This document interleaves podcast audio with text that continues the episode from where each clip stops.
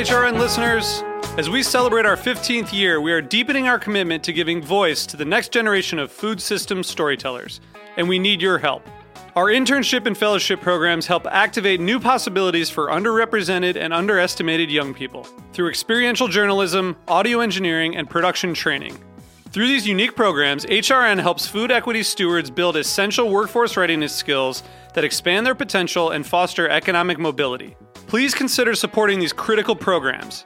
And with a minimum donation, you can be entered to win a dinner for two at an amazing restaurant in one of eight cities and tickets to a concert at a great venue in one of those cities. We have incredible partners across the country who have donated, as they also share our passion for helping to educate the next generation of food systems storytellers.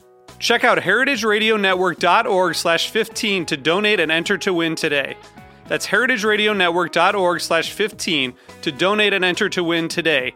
And make sure you donate before March 31st. Thank you.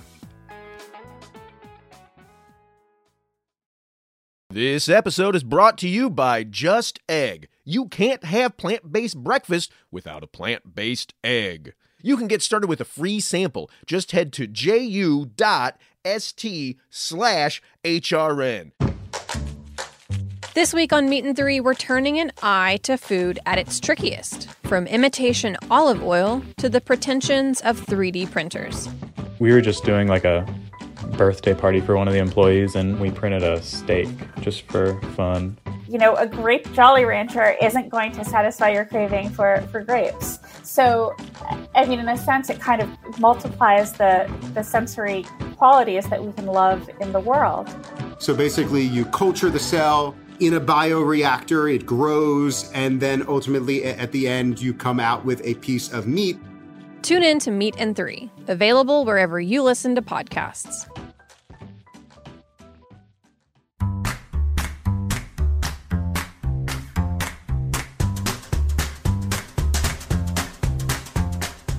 I'm Alison Cayne, and welcome to In the Sauce, a podcast about building consumer brands from the ground up. I love doing this show because I get to interview everyone from production gurus to marketing and social media mavens, anyone who can guide me on this crazy journey. This is the story of building Haven's Kitchen sauces, but it's also the story of every growing brand because we're all in the sauce. Today, I'm speaking with John Foraker, co founder and CEO of Once Upon a Farm. John has spent more than 30 years in the natural and organic food industry, running businesses with a sharp focus on sustainability and social responsibility. He was the longtime leader of Annie's, which IPO'd in 2012 before General Mills acquired it in 2014 for $820 million. For the following three years, John ran Annie's and also advised General Mills' small business incubator 301 Inc. John took the helm at Once Upon a Farm in 2017 and is a beloved advisor to a number of emerging brands. Welcome, John.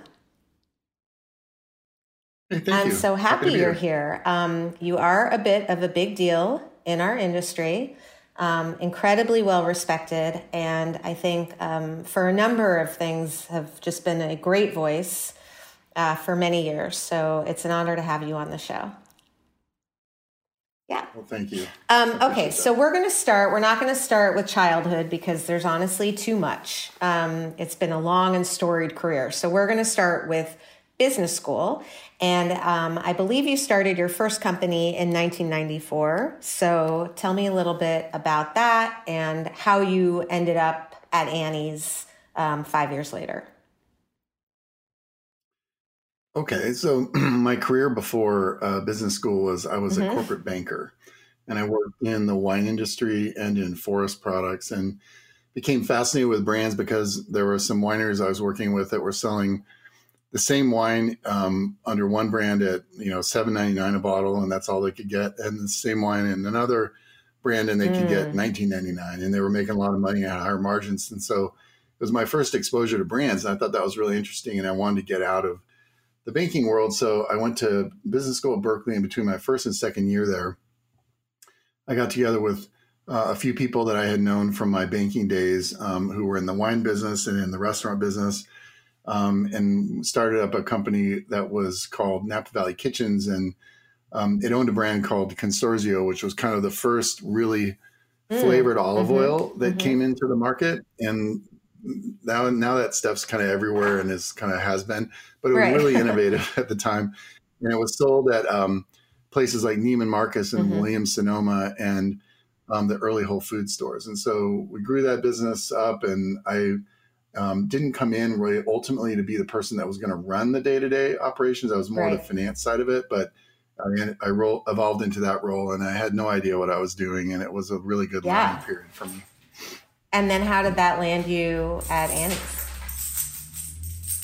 So um, a few years later, after that business had grown to kind of north of 10 million and had had plenty of struggles, um, I started looking around for other things for that group of investors in that Mm. business to invest in or potentially buy. And Annie's was Oh, a public wow. company. Um, it was public, but you didn't know it because it didn't trade on an exchange. It was it had gone public in a thing that was kind of hip in the 90s called a direct a DPO, a direct public. Is that offering. like a SPAC or it no? raised some money.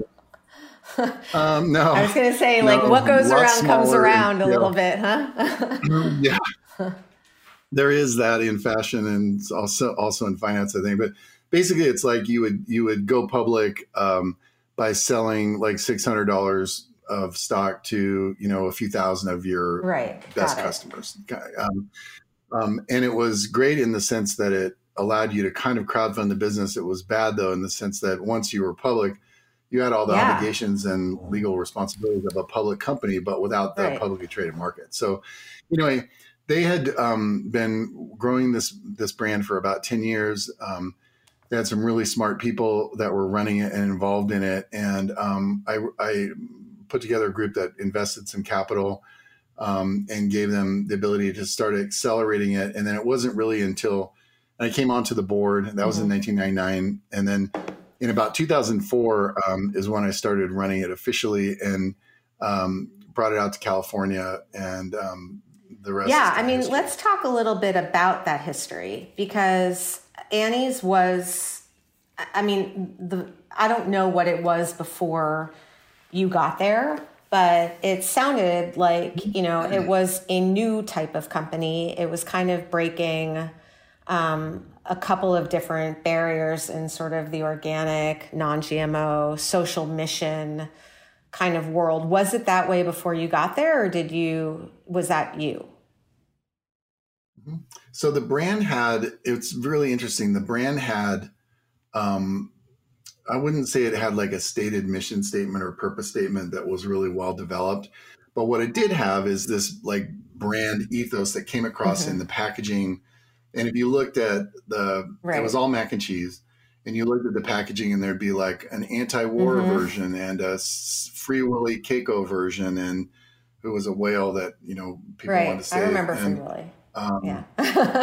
yeah, and, and environmental environmentalism and things like that. And so it stood for all those things. But this is remember back before there were there was organic was a thing, but it wasn't um, like as recognized a thing it was now. There was no federal standards; those came in about 2002. So it um, it was a what do you call like Right, a natural right. product line. This is also before Right. GMOs were a thing.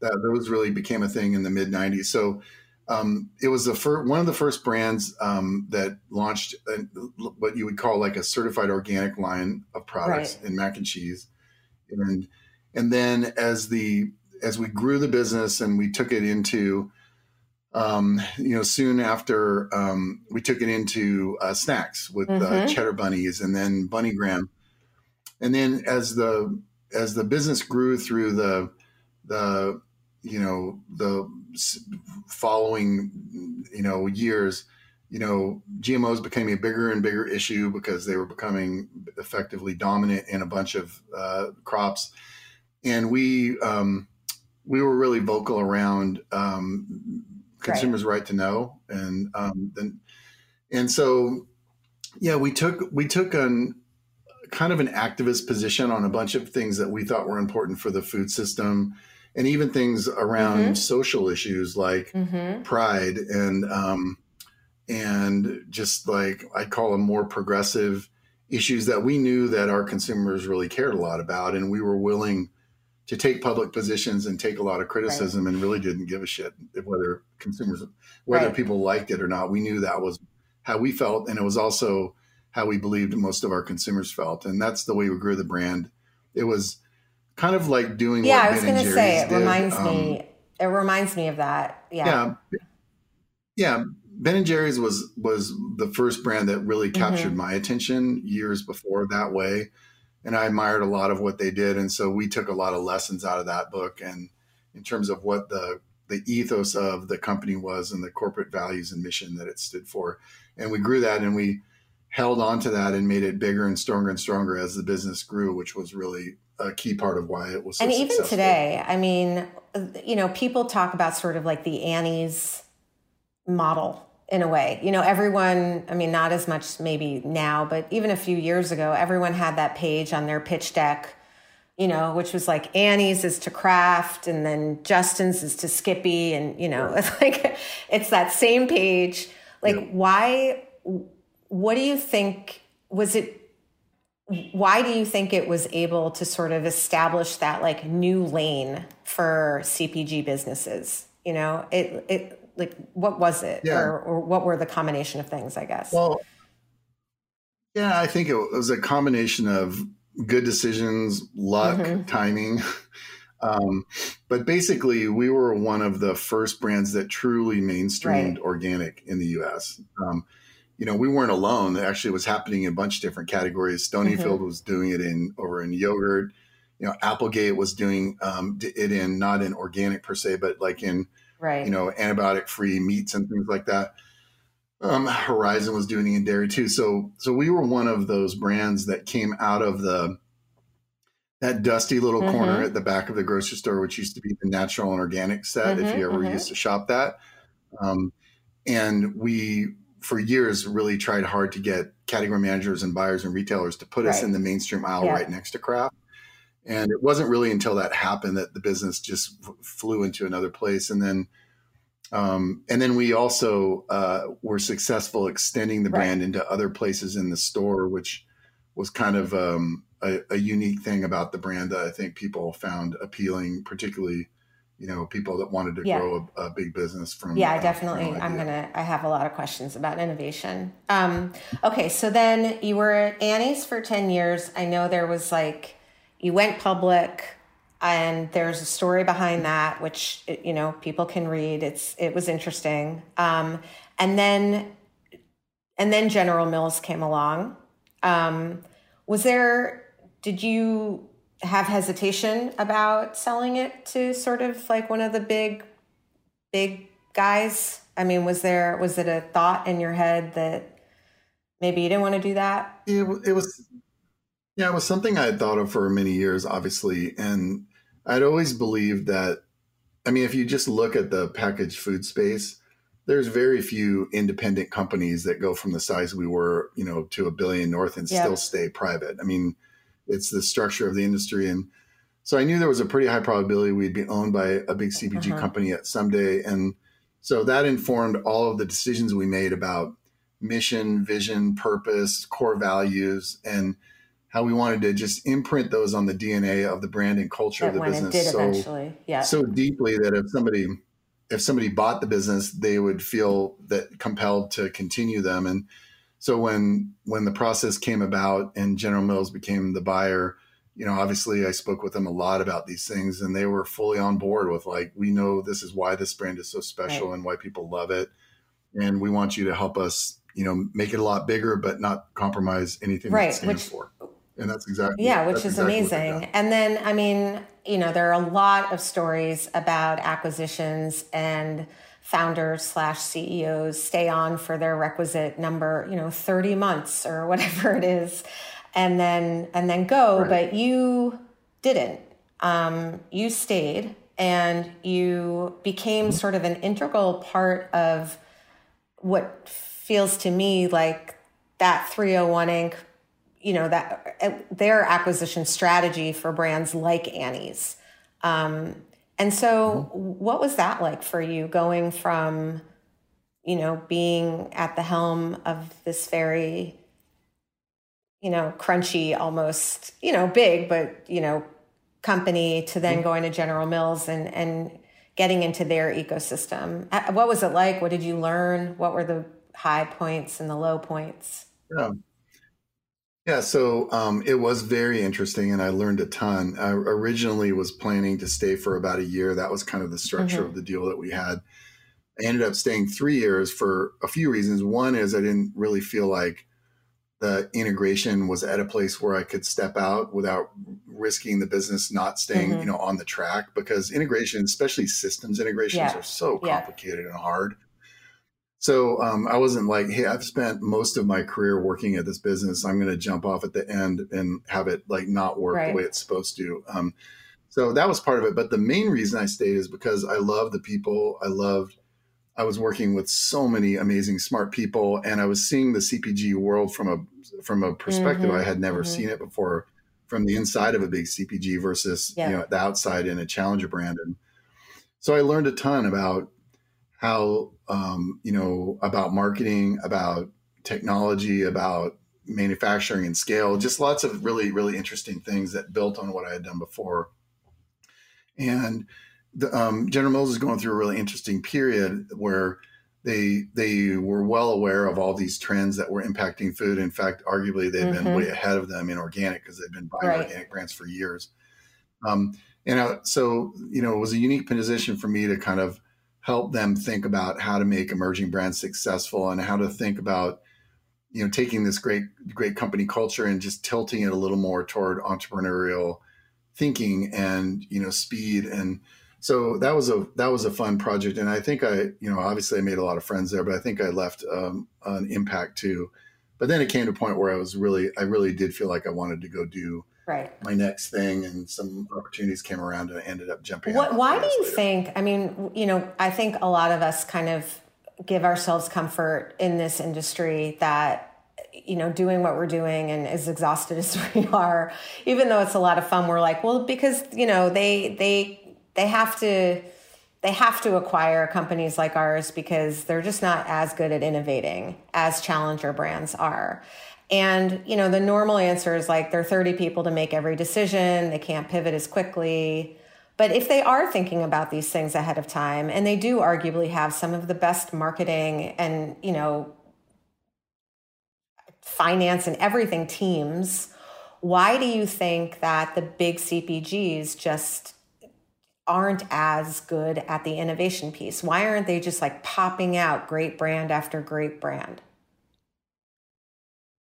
Yeah, um, yeah, it's uh, I could spend a lot of time on that one, um, but just the highest level, it it goes to um, it goes a lot to culture and willing and willingness mm-hmm. to take risk, and you know um, the type of person that is willing to work for right. no salary and deliver cases out of the back of their trunk at you know yeah. 10 o'clock at night um, to try to build against a dream is a bit different than the kind of person who's who potentially is inside of a big cpg trying to you know innovate and mm-hmm. launch a mm-hmm. new brand and so you get a different you just get yeah. a different mindset um, and willingness to take risk and and then also i think um, obviously the you know the venture early stage you know, capital is mm-hmm. much higher risk than later stage stuff. And so you just get those kinds of things that make it harder. And, um, and, you know, also, you know, if you look at, at any category and you look at all the innovation that's going off, I mean,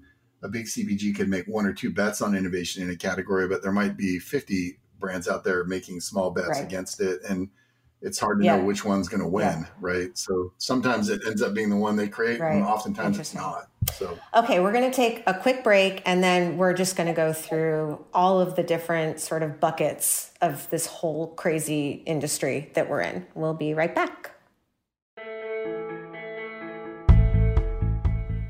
Just Egg is now the fastest growing egg brand in the United States. Bring more plant based consumers in your doors with easy to use Just Egg. You can get started with a free sample. Just head to ju.st slash HRN. That's ju.st slash HRN. Made from plants, Just Egg is a better egg for you and for the planet. It's healthier with no cholesterol and less saturated fat, and it's more sustainable. Just Egg uses less water and generates fewer carbon emissions. Most importantly, it's delicious. For our listeners who operate a food service establishment, you can get a sample for free. Head to ju.st slash HRN. That's ju.st slash HRN. Just Egg makes a delicious plant based addition to any menu. It's available as a liquid scramble. Great for omelets, frittatas, stir fries, and French toast. There's also a frozen pre baked folded version that's ideal for filling breakfast sandwiches or topping salads. Chef Jose Andres calls Just Egg mind blowing, and Bon Appetit says it's so good I feel guilty eating it. Put the fastest growing egg brand on your menu. Get a free sample of Just Egg for your restaurant at ju.st slash HRN.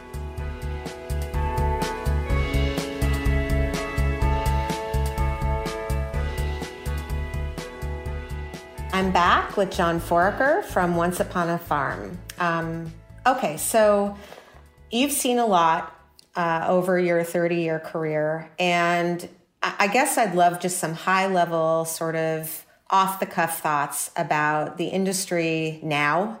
Your thoughts about all the venture money that's poured in, maybe your thoughts about, um, you know, digitally native brands, you know, I think, I mean, there's so many things that I could ask you about, but one in particular is also mm-hmm. just in my experience, the our grocery store buyers, you know, a lot of them are wonderful people. It seems like there's a little bit of a disconnect sometimes between the merchandising like the merchandising teams and the strategic initiatives of the of the of the you know of the companies.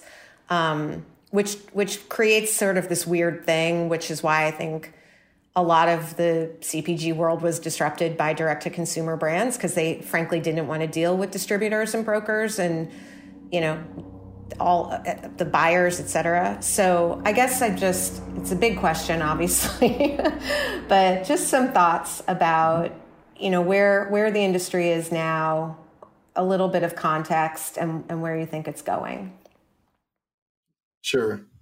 So, like, just just culturally, like in this industry, I, I, think it's worth making a point. And you know, people who have been around the industry for a long time or a student, like, talk to people who have have picked this up. But what's the the natural organic uh, and like the better for you personal care space is the same.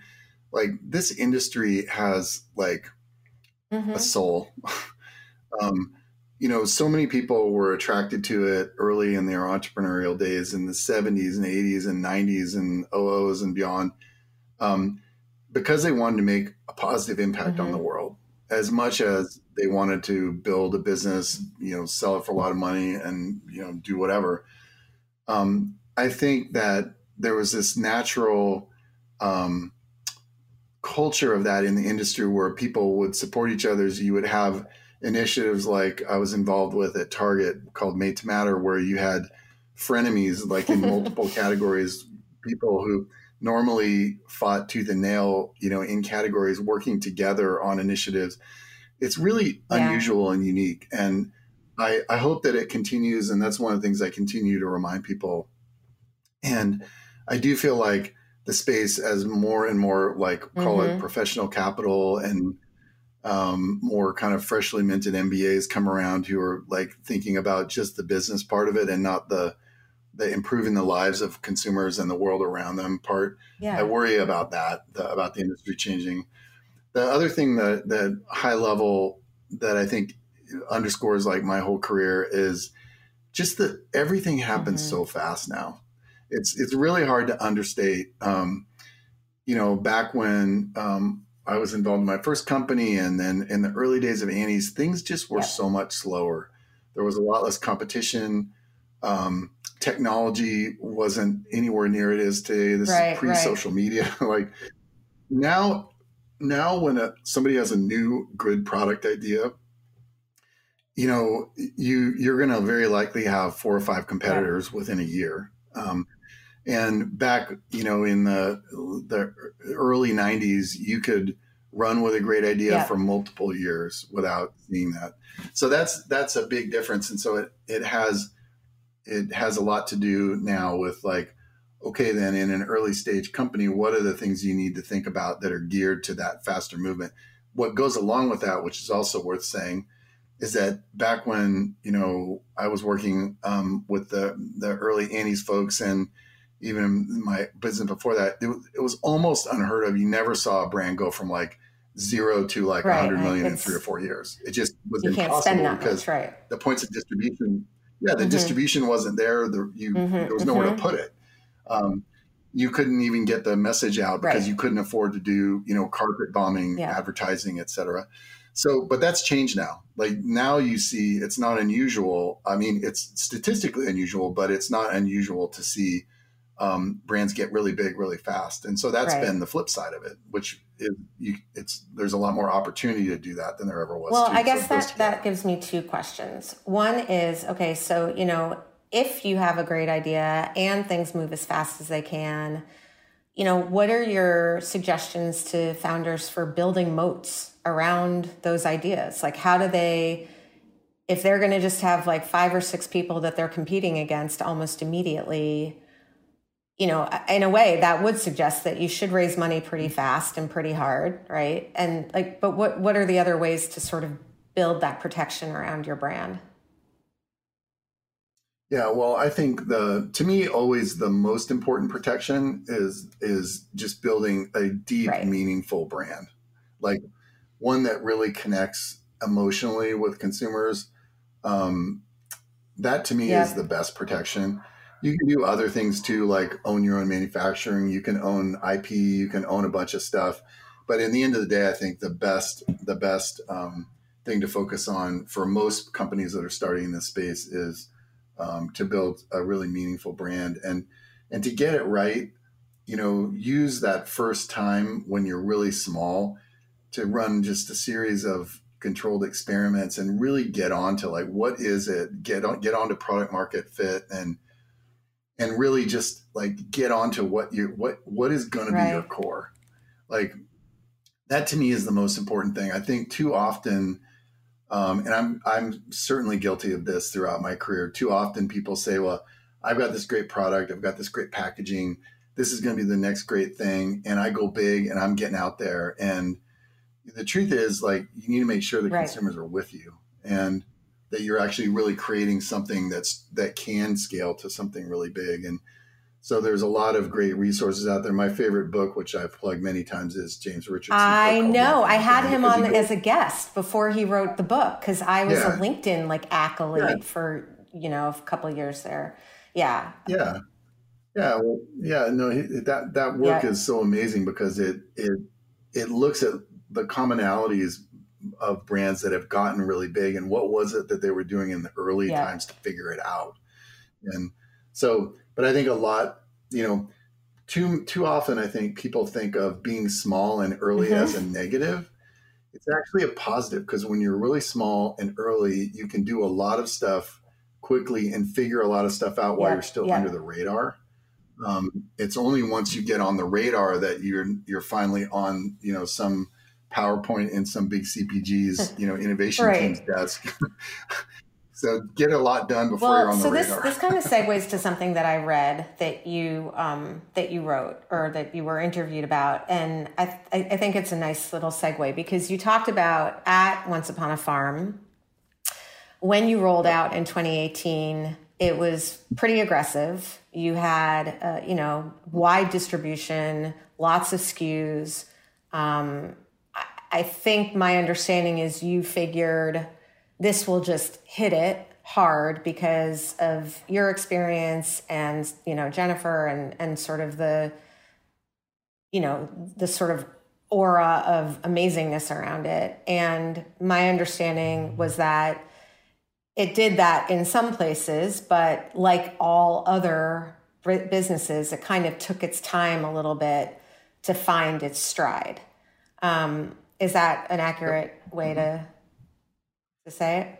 Yeah, yeah, um, yeah. We did hear what I advised right. everybody not to do. Um, but so it wasn't, but it, but we did it okay. intently. it wasn't a mistake. Um, the reason that I took that path is because um, I believe the products were mm-hmm. close. Um, you, you know, your right. products are never done. Yep. Your packaging is never done. That's a reality of this industry. But I figured they were pretty good. We had, um, we did have really solid data. We knew how we were selling, and we thought that we could do really well by going big, and we did. And I'd say about ninety percent of what we uh, went out into with that big push of initial mm-hmm. distribution mm-hmm. stuck. It didn't stick necessarily at levels that were lighting the world on fire, but it stuck enough that we made it through the first or second right. category review, which is always like that's when the guillotine is swinging over your head. so, um, and then we learn we use that base um, and time to continue to evolve and improve our products. Um, we've um, like like I've said before, like it took us a while to figure out exactly who right. our consumers were and why they were buying us and once we knew that we were able to to improve the products in ways that were really meaningful to them and now the business is right. just on fire and um, but it, t- it took three years to get there um, and you know uh, it yeah. was a big bet and we made it and i'm glad it ultimately worked out but it yeah. was far from perfect and that's the truth about entrepreneurial ventures like they're never perfect like anyone goes in thinking there are is just either arrogant or or hasn't talked to somebody who's done it because it's basically like three steps forward or two steps forward, yeah. one step back, and constantly learning from what's not working, pivoting on that, and improving it, and in in every yeah. aspect of the business. And that's what this this venture has been no. Well, it's interesting because going back to sort of your thoughts about now, you can you know you can be a hundred million dollar in sales in three years. First of all no one necessarily knows the backstory, right? I think a lot of the brands that are, you know, quote unquote, killing it, they might be spending a lot more than that in marketing, for example, or, you know, so, right. but I do think it sort of presents this um, false sense of all I need is a great idea and a great package. And before we know it, I'm going to be, you know, a hundred million dollar brand, and and that's kind of unfortunate because right. I think it sets founders up for feeling pretty bad about themselves when they maybe just double in a year, which you know is yeah. pretty good. Um, yeah. Well, um, you you just made a really really important point, and let me just yeah. come around on it and say something about it. So you know, Annie's had um, I'd say a, a great outcome right. for a brand, right? I always think it could have done been a lot better because I know all the things that we did that we could have done a better job with. But but the point is, like, it right. didn't happen overnight. Like, I, I would I always say that the first ten years of Annie's, like before I got there, was arguably mm-hmm. the most important point because there was so much learning, experimenting, like just DNA building that was going on. Um, back then, you could do that with that time we've already talked about. But if you look at every single like quote unquote like massive mm-hmm. success story and you go talk to the founder and ask about the first two three to five right. or even 10 years of what they were doing you're going to find a lot of this kind of thing like meandering a little bit figuring it out like trying stuff that either worked great or failed and and just improving it's it's the the overnight success in our industry is it's it's a mm-hmm. basically mm-hmm. unheard of and to the extent there is anything like that, I would argue that it's probably not as right. lasting um, as you would think because it may be riding a fad that's going to be yeah. dead in three yeah. years. Um, so, so anyway, I just think every entrepreneur should uh, should know that that early struggle of figuring stuff out is that is the way great brands are built. It's not there. There are no right. shortcuts to do it. It's a lot of learning and figuring stuff out. By definition, that's where really great brands. No, I think I mean that's opinion. that's great to hear. And go, and going back to sort of figuring it out, the who are they and the and the why are they buying us? You know, how would you advise mm-hmm. early stage, you know, we're not we're not buying a ton of data. We can't do a ton of whatever, mm-hmm. you know. How how would you advise really getting clearer on who and why? Yeah, so um, it doesn't take a lot of money. It takes a lot of listening and and connecting pathways to be able to get consumer feedback. Obviously, having a direct to consumer presence is an enormous advantage mm-hmm. to do that. I mean, having empathy for consumers and understanding what is it, what is the challenge they have, and how are they using your product right. to solve it. And a, a great example, you know, a real life example at Once Upon a Farm is when Jen and I joined Ari and Cassandra over here in 2017, um, I did a bunch of media interviews and stuff. And if you go back and look what I said, I, I said we're creating a mm-hmm. fresh baby food company. We're gonna, we're gonna, you know, we're gonna do what Freshpet did in the baby aisle, or in the pet aisle. We're gonna do something similar to that here. Um, there's a lot of elements of, the, of the, that that turned out to be right, and we we are doing. But there's there's a couple key things that we learned over time that really informed it. First of all, even back early on, the majority of our consumption right. wasn't babies. It was it, right. was, it was kids. You know, basically, um, basically one through eight, and once we learned that and really, you know, talked to enough consumers and um, you know, followed up with people who had bought on the website, figured out what their households looked like, and all that stuff. We started asking ourselves about like, what does the packaging look like? What are we mm-hmm. communicating? Mm-hmm. And we, we've gone through a couple packaging upgrades. One was a big rebrand that, or just brand improvement that we just did. You can see on our website, and it it's more modern. It's um, there's more right. kid mm-hmm. fun in it, um, and um, and you know for the most part, uh, other than there's a, a segment of our business that is clearly targeted to baby first foods those are going to say right. baby all over them. But a lot of our product right. doesn't do that anymore. And and our for the last year and a half, our business has just accelerated like crazy because yeah. of that key insight that we then brought into how we're communicating. What does the packaging say? How are we selling it yeah, to retailers? That, no, that makes a lot of so. sense.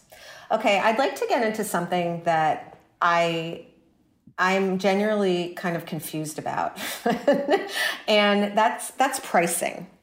So, just to give you, you know, I won't name any names or throw any retailers under the bus, but basically, you know, you agree upon a, a price essentially with a retailer and you then you go out into their stores and some of the stores have you at that price and some of their stores have you at like $2 higher than that price. And Mm-hmm. Then at the same time, they're holding us to velocities that we could absolutely nail at the $6.99 price or the $5.99 price, but at a $7.99 or an $8.99, it's it's going to be very hard for us to kind of hit them. And um, yep. then what we end up doing is, you know, aside from trying to get them to, you know, however they can come down on those prices and usually there's like a DSD involved or something, right? Then we end up throwing a lot of promo mm-hmm. money at it to to sort of artificially now mm-hmm. bring that price back down to the initial price. I I just need your I need I need you to be sort of like a guide here. I I am confused about it. I don't know what the strategy should be. Should we just be throwing all our promo money at it to make sure that that consumer ends up at that price point? You know, how do how do we handle this? Right. So um, I would say this is a very common um, challenge in early stage uh, brands, especially that brands that are going uh, mm-hmm. through distributors and and um, the reality is until you think of it this way like every place where you're on the shelf and you have certain shelf presence and adjacencies to other brands and a certain price point think of that as an mm-hmm. experiment mm-hmm. like that's a point right um, and it in some cases you know the retailers know um, maybe it's the footprint of the store they're in maybe they know mm-hmm. their their shoppers are super affluent maybe they know the velocities are not going to be materially different at at eight ninety nine mm-hmm. versus seven ninety nine. So they're just going to margin up. It happens all the time, and so the the way to to to deal with that is to get the best data yeah. you can on how differently you turn at those Yeah. different prices and different promotion strategies. And look, I mean, this is not easy stuff to figure out. You know, I, I, um, yeah, I have a lot of experience with this. I have people at my company had a lot of experience with this. It took us two years um, and a lot of syndicated data to really, really Mhm. lock it down. So, but you can get most of the way there Looking at the numbers. using your Yeah. yeah, looking at the numbers and then using common sense and going in and saying, "Hey, look, um, you know, at seven ninety nine or at six ninety nine, here's what we're doing every day. Here's how many dollar. Here's how many you know dollars we're bringing to the category.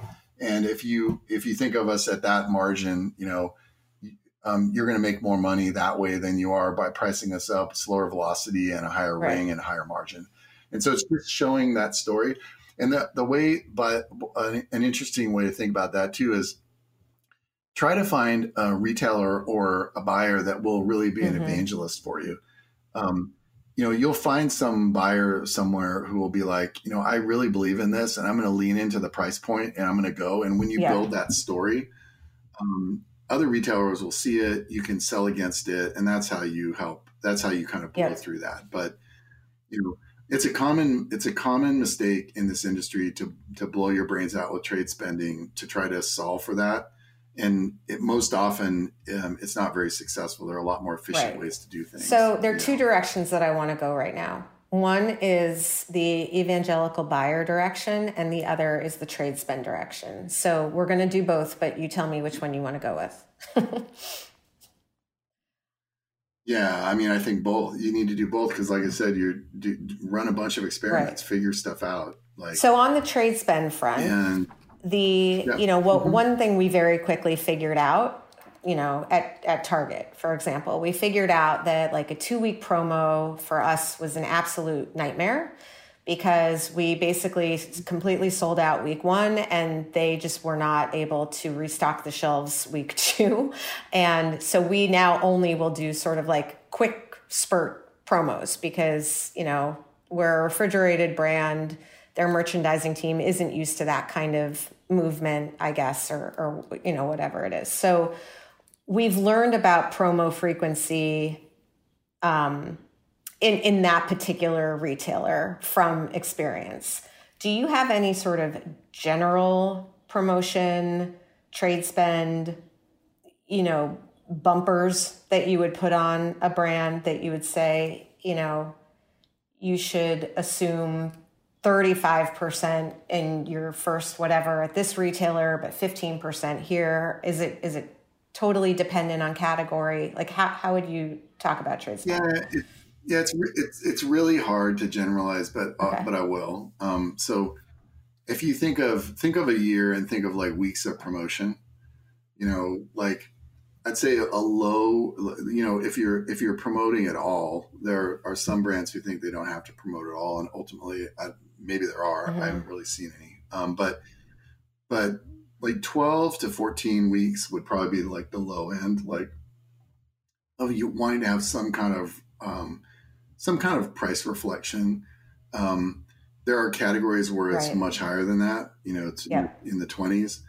um particularly some snacking categories really competitive snacking categories um i think i think the biggest um thing to figure out is start with fewer weeks Mhm. rather than more because you don't want to be locked in try to get to a place where um, you're doing it by you know MCBs and chargebacks with the retailer, so you're you're not paying for you're not subsidizing OIs Right. into the distributor.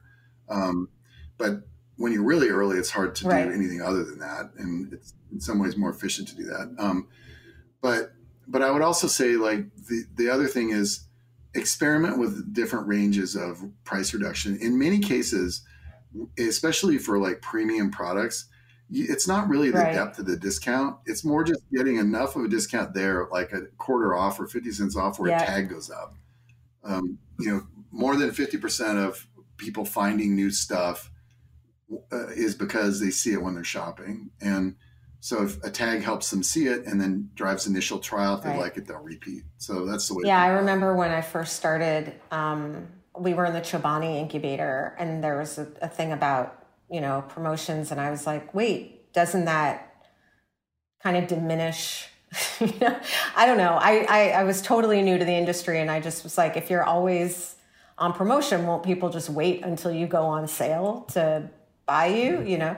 Yeah, no, you can. Yeah, you can absolutely train people to do that. And it's not a good thing. It's really Right. hard to untrain Right. them once you've trained them. Um, and is there a general sort of, would you say, a range? Like we, I don't know, in our quarterly letter this this past quarter, I- I felt like, you know, our gross margin was was really good, and then I and then I had that second thought, like, uh oh, that probably means we didn't spend enough on trade. Like that was my second thought. Like, do you have a you you really No, no. should be Um, above I- a certain yeah, amount think- spend? I think no, no. I mean, I I think for for most brands that are spending efficiently and have figured it out should be spending kind of in the Okay. low Okay. teens. So that's probably. good. All right.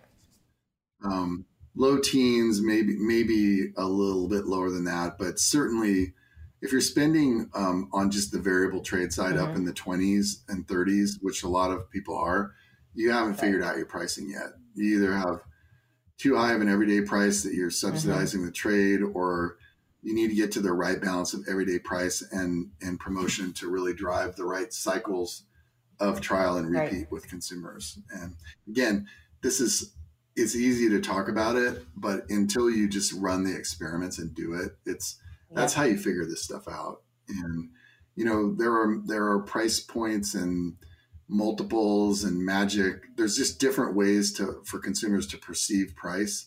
And you need, you know, get with somebody who's got some experience in the industry, who's seen a lot of different things, and ask them like, what are four or five things we could try um, in a limited place, and then learn from it. Again, it's all about trying, seeing what works, doing more of it, trying, failing, Yeah. and not doing that again, but learning. So going back to the evangelical buyer, um, I would say our Yeah. evangelical buyer was our Northeast uh, Whole Foods buyer. He he was Yep. he's been on the show. Everyone knows. Like I talk about him frequently because he he he taught us how to put the pouches in corrugated. He helped me find a distributor. Like he loved the product and continues to really stand by and love the product. And one of the challenges that, you know, we've had, and I think a lot of sort of quote unquote better for you or natural or whatever you want to call us these days brands have is that there's almost like a well if you do great at whole foods that's not necessarily going to translate to the conventional consumer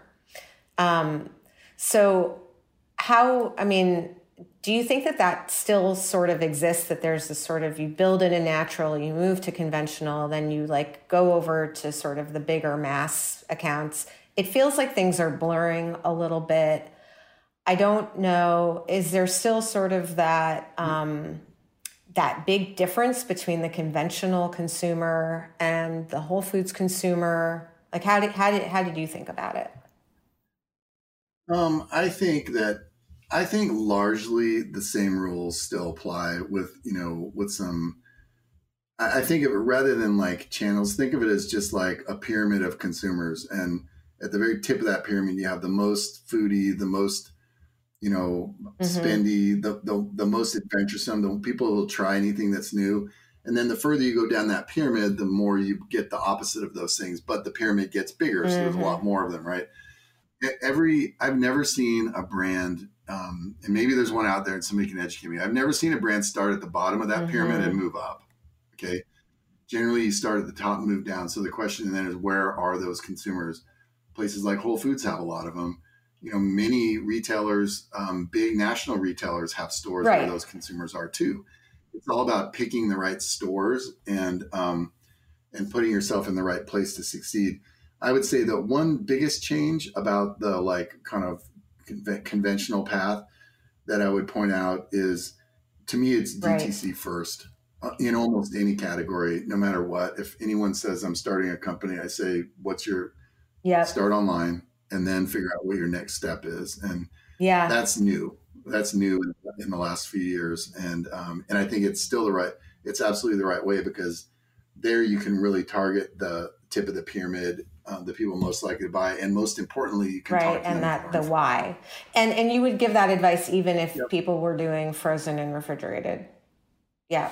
Absolutely. Yeah, 100%. I mean it is interesting, right? Even even building the model, we're like we obviously like the bulk of our revenue is wholesale, um, but we do have you know a a D2C channel. Um, and we're trying to figure out right now, and I, th- I think we're onto it. You know, like why a consumer would buy us directly. You know, what what's going to be the offering that's going to be sort of distinctive and special to them. Um, but it's you know the I wish there was a way for the financial model to be kind of like blended. It seems like it's very bifurcated between sort of the, the way that we think about wholesale, what's above the line and below the line, and the way we think about D2C and, you know, ads and, you know, it, yep. just, just my little thought. yeah, no, no, I know it's, it, um, it's hard because you're, you're blending two business models that have very different kind of metrics together and you're saying into right. one business, right? Yeah. Um, but but I think that's the the reality mm-hmm. of the world we live in, and it's an omnichannel um, world. You know, yeah, yeah, it's an omnichannel world, and um, one of the smartest people I, have known, Vishal from Obvious Ventures, was the first person that used the term for me. Is like, are you building a mm. modern brand? You know, if you're building a modern brand, you know, it's inherently right. omnichannel, and it's inherently got these, you know, different pieces of its business model coming yeah. together into one and then how do they support each other in both of those ecosystems to create something that's much more powerful than you can yep. do either yep. alone. No, that makes a lot of sense.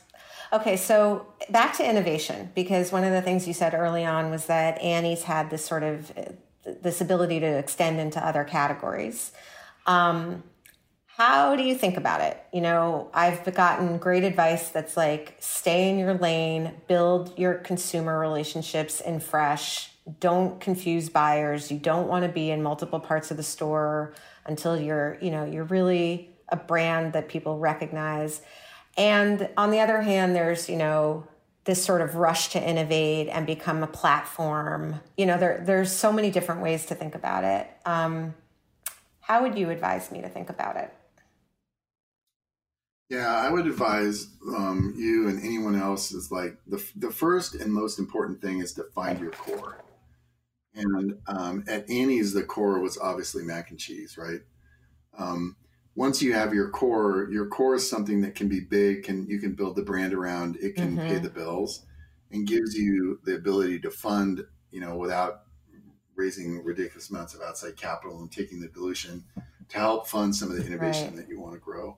I think it's a common mistake for small brands to expand too fast mm-hmm. in multiple categories most often the times that doesn't really end up working and just yeah. dilutes everybody.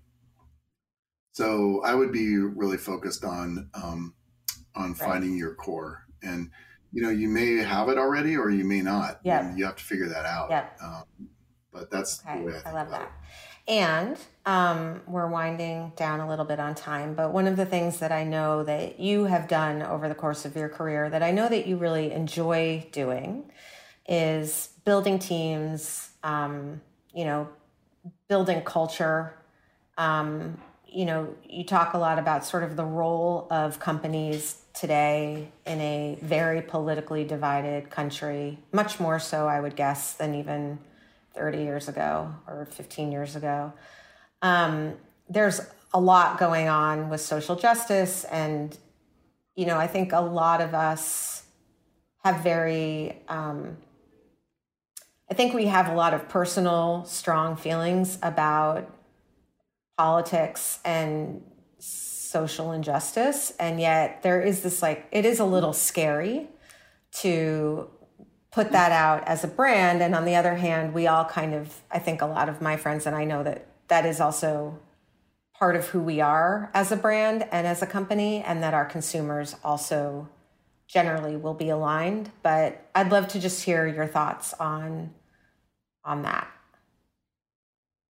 Yeah, um, I oh, to me it always comes down to just mm-hmm. authenticity and like you know if you're the entrepreneur that is building a brand and you want to imbue into that brand um, you know attributes and things that that it and you stand for and if you think that's the right way to go about it then you should do it and consumers will, you know, either like it or they won't. Um, I always feel like, to me, it's always people who say that business shouldn't be involved in politics. Just that's just yeah absurd. I could use a lot stronger language than that, but business been involved since in there was forever. business or politics, right? And, yeah, yeah.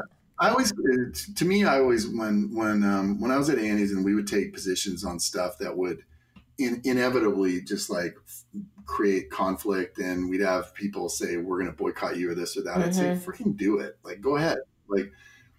And the reason is because we knew that the things that we were standing up for were values that we right. authentically held. We knew that many, maybe not all of our consumers authentically shared that. And it was, it's rooted in things that are so simple, like, you know, our audience are the people buying Annie's are, you know, families with children. Well, why wouldn't we be a company that would be supportive of uh, public policy that is supportive of families with children and the challenges that you know, at, at, all economic levels. Like those, that totally makes sense, right? And other people that don't like that, great, don't buy us. That's I always said that. And I respect your opinion. I totally respect you. I respect your. I, I a thousand percent respect anybody's uh, desire to disagree with me on anything. So that's fine. It's a free country. Go buy something else. And and if you if you do that and you do it authentically and repetitively you can build a lot of you know trust that way so then going back to building the team culture right so we you know i've talked about this on the podcast we are a very small team but in covid fortunately we've been able to hire three new people. And hiring you know on zoom onboarding people on zoom you know it's it it put a lot of stress on us and we really wanted to do it well and we wanted to do it right. And now all i keep thinking is like gosh we're so little.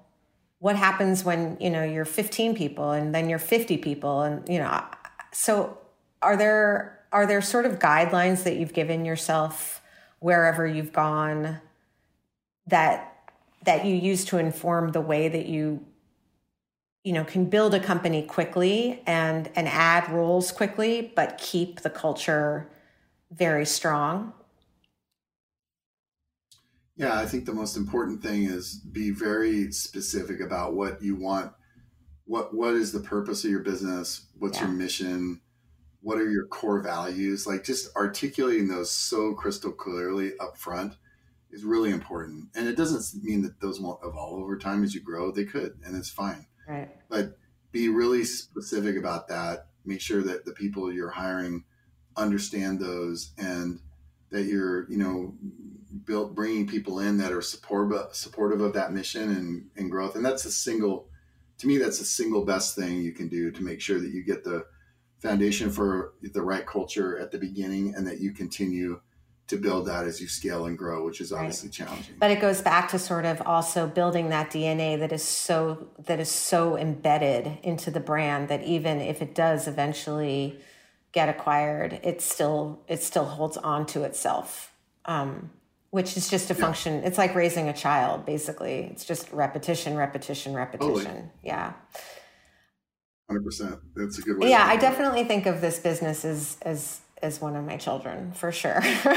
Even like when, you know, when you have a bad day and then you're like, no, no, no, like let's look at the big picture. You know, is is it is it going in the right direction? Are we are we better than we were, you know, last year this time? You know, all that stuff. So I, I've found those those tools for myself to be helpful. Um, okay, anything that you want us to avoid us founders of these emerging brands, you know, we're all coming out of the gate.